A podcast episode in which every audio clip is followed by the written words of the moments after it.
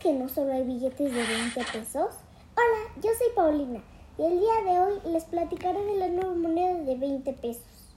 Esta moneda fue hecha en conmemoración del centenario de la muerte de Emiliano Zapata y empezó a circular el lunes 12 de abril de este año. ¿Tú ya recibiste alguna?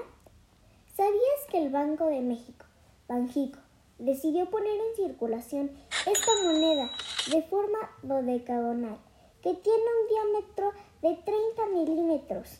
Está hecha de cobre, níquel y zinc y tiene un peso de 16 gramos. Tiene como elemento de seguridad la imagen latente y un microtexto. La pieza fue acuñada por la Casa de Moneda de México. Trae en la parte de enfrente el escudo nacional, rodeado por la leyenda Estados Unidos Mexicanos. Y en el reverso muestra en el centro el busto del general Emiliano Zapata Salazar. No te pierdas de mi próxima noticia. Adiós.